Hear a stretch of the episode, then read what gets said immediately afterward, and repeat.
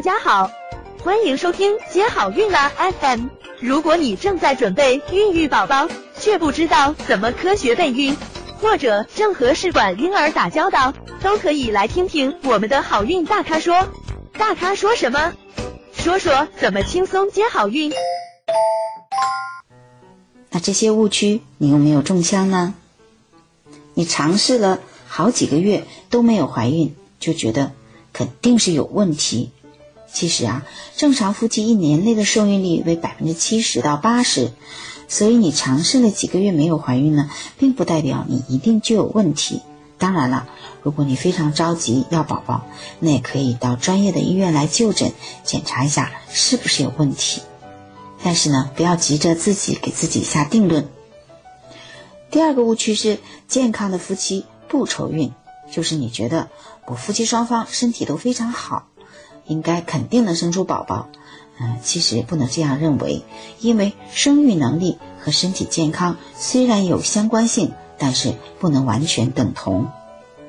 那也有男生非常健康的，也有健身，非常身体非常好，但是呢。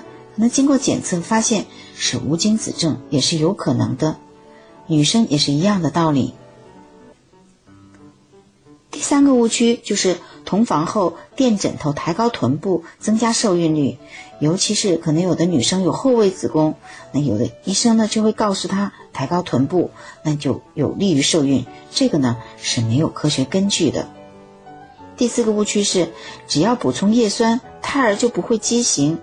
不是这样的，其实，嗯，备孕的妈妈是需要各种营养均衡的，那可以吃多种的维生素啊，嗯，或者是一些保健品呢。当然了，最主要呢是你生活方式的调整，比如说，嗯，饮食、运动、睡眠、作息以及心理方面的调整。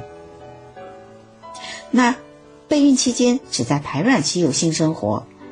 这种也是一种常见的误区，这种为了完成生育任务的性生活变得索然无趣，也会影响到呃性生活的质量。当然呢，也有的也会影响你排卵的质量。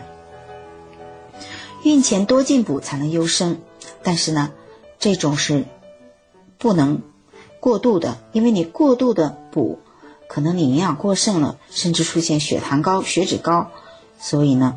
不是营养不足，而是一定要均衡，这样才有助于受孕。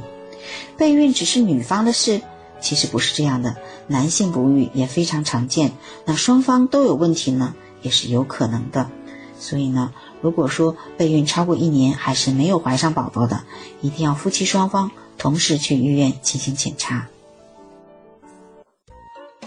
想了解更多备孕和试管的内容。可以在微信公众号搜索“接好运”，关注我们，接好运，让怀孕更容易。